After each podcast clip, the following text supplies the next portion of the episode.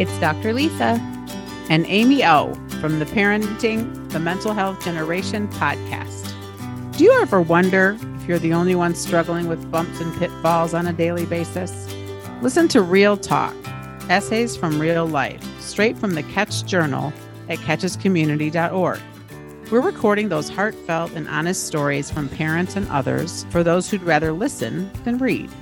When you hear people share their most vulnerable moments, you'll know you are not alone.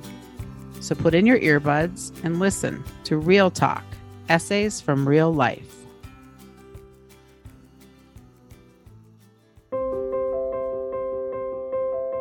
In real life, alone at a full holiday table.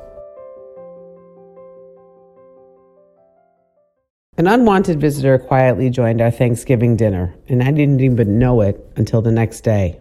Some of my family with whom I shared Thanksgiving still don't realize he was there.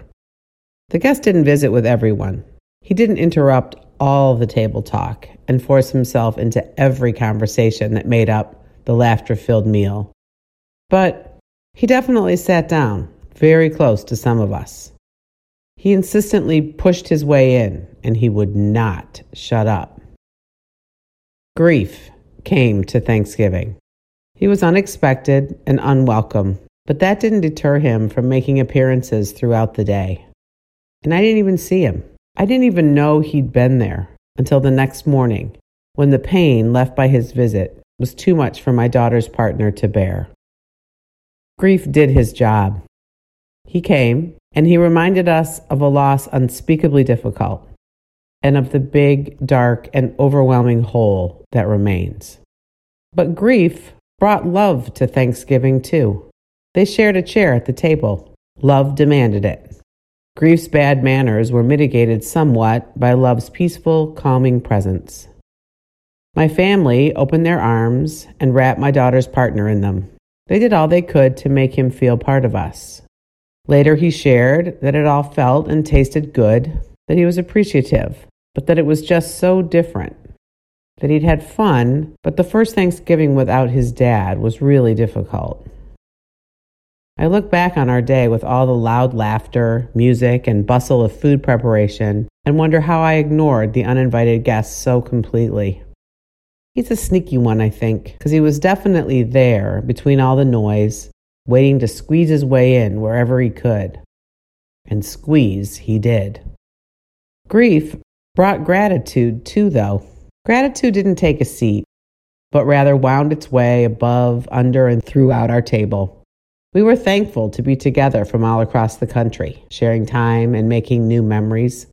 My daughter's partner was grateful for memories already made and held tightly in his heart forever.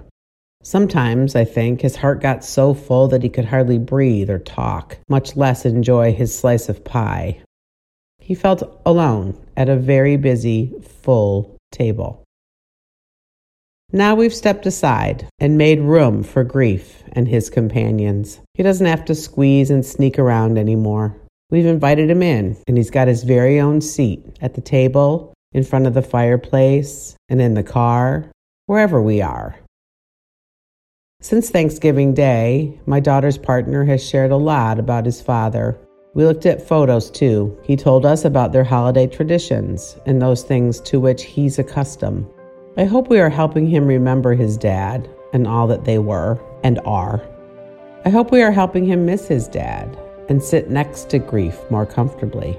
I hope that memories and stories of his dad feel welcome here and will always be a part of our holidays in the years to come. When invitations go out for the next holiday celebration, grief will be included on the guest list. He'll be received warmly. Sharing the table with grief will feel familiar more comfortable, and just right. And without the squeeze, there will be more room for some other guests too. I'm going to invite joy and peace. We thank our brave contributors for sharing their stories. If you'd like to write about what's happening in real life, email info at catchescommunity.org or see the show notes for more information.